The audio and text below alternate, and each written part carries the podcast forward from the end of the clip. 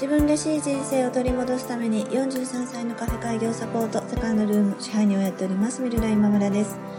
このチャンネルはカフェをやりたいという夢を25年間温め続けた私が楽しいこともへこむこともたくさんあるカフェオーナーライフをゆるゆると配信しています。本日もよろしくお願いします。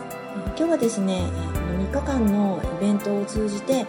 また私がいろいろ気づいたこととか学んだこととかを今日はお話しさせていただきたいと思います。大きく2つあるんですけれども、1つ目は改めて自分のお店の、ま、身の丈とか身の程を知る機会になったということです。毎回イベントする前って、まあ、普段よりもたくさんもう SNS を発信したりとか、まあ、いろんなところに、まあ、自分がこういうことをやってるよっていうことを、まあ、外向けに配信していったりしていまして、今回も、まあ、Facebook とか SNS、えー、Instagram みたいな、まあ、SNS の投稿も、割と一日に何回もま目にはしましたし、まあ、地域のポータルサイトのようなところに、お願いして配信をしてもらったり、地域のネットニュースに上げてもらったり、地域の FM 局に、まあ、ちょっと、こういうことをやってみますみたいなことを売り込んでいったりとかいう形で、えー、していったんですけれども、正直なとこ結局は、ほとんどが普段いらしている自分のお店のお客様に、えー、支えられた部分が多かったっていうことです。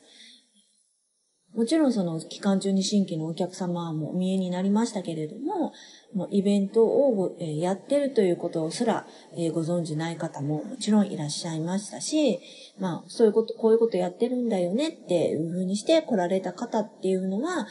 ぱり自分のお店のことを全く知らない方ではなくって、まあ何回かは使ったことがあるということ、方が多かったです。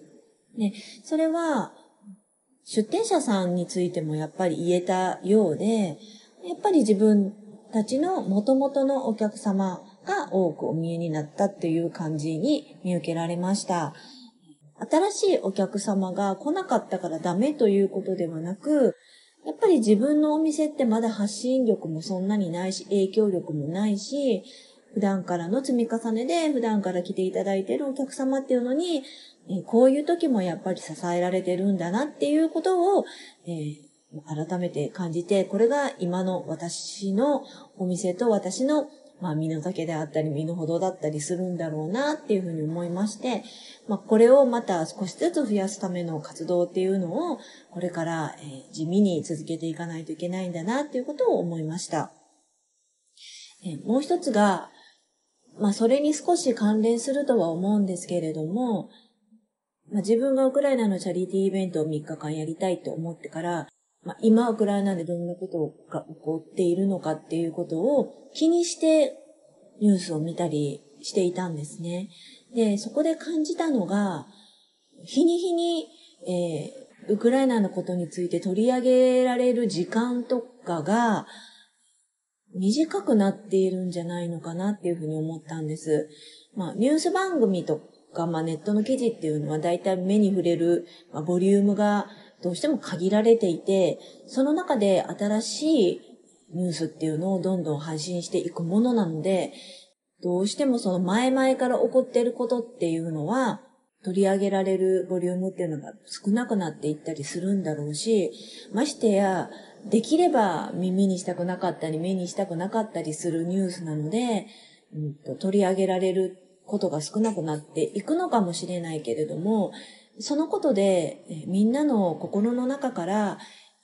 こんなにこうひどいことが起こっているとか、まあ、ウクライナのことだけではなくって、世界中にはそういうひどいことが他にもたくさんあるとか、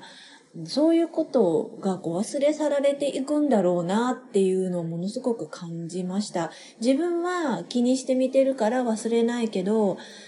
私自身も気にしてなかったら忘れてることってのがすごくたくさんあって、それは自分のお店もそうなんだろうなっていうふうに思ったんです。だからこそ、発信していく、報道されるっていうことが大事なんだなっていうふうに思いました。このイベントを通じて、えたくさんの学びをいただくことができました、えその学びを活かしながら、え今日からの営業もまた頑張っていきたいというふうに思っています。今日も聞いていただきましてありがとうございました。セカンドルームでした。